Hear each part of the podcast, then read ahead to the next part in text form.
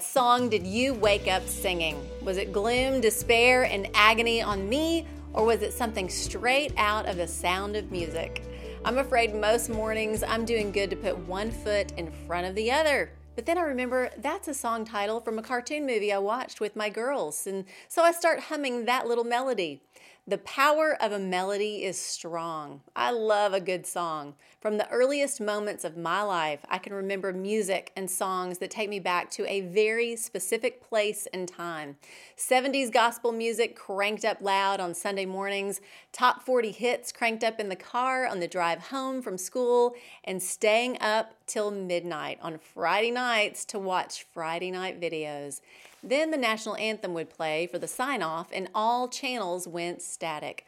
Look it up, kids. Television used to end at midnight. Shocking, I know, but true. My family loves music. I married a musician and I worked in radio, so we both love a good song with a strong hook. As a songwriter, my husband loves the process of taking an idea that may begin with a verse or a simple melody and creating something out of nothing. Layer by layer, a song is born that can stir hearts to smile, laugh, cry, remember, be comforted, or just sing along and dance. Think about your favorite song. I have so many, but my girls have come to know if certain 80s hits or power ballads come on, they just need to stand back and let mama sing it out. You know what I mean? You've been there. You can't help but sing along.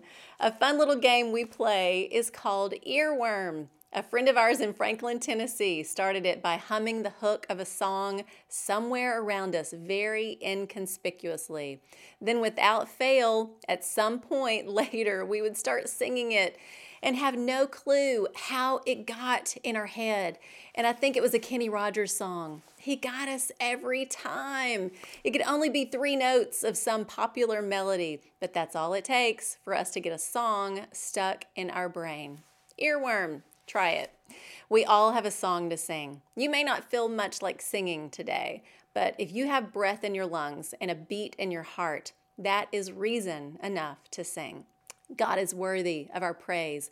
Music, singing, and worship is a huge part of how we respond to God. Search music and singing and songs all throughout the Bible, and you'll have plenty to read. Jesus said in Luke, The rocks would cry out if we do not. All creation sings around us. The prophet Isaiah told God's people, You shall go out in joy and be led forth in peace. The mountains and the hills before you shall break forth into singing, and all the trees of the field shall clap their hands. In Revelation 4, John sees angels around the throne of God singing, Worthy are you, our Lord and God, to receive glory and honor and power. For you created all things, and by your will they existed and were created. Did you know the first psalm in the Bible is actually not even in the book of Psalms? It's in Exodus chapter 15, and it's called the Song of the Sea, composed by Moses. You see, Moses and the children of Israel had a big reason to celebrate and worship. God had just delivered them out of Egypt, and in this moment, they had safely crossed the Red Sea on dry ground. Exodus 15 2. The Lord is my strength and song, and he has become my salvation. This is my God, and I'll praise him, the God of my father, and I'll exalt him. This would be a song for the ages, number one hit for years to come among the Israelites. Children would grow up remembering what the Lord had done. Someone could start humming, and I'm sure everyone would join in singing these words The Lord is my strength and my song.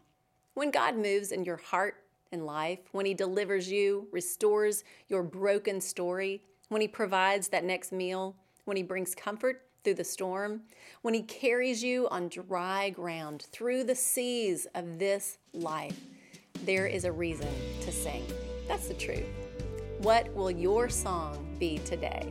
No matter what this day brings, He is worthy to be praised. I'm Lori Klein.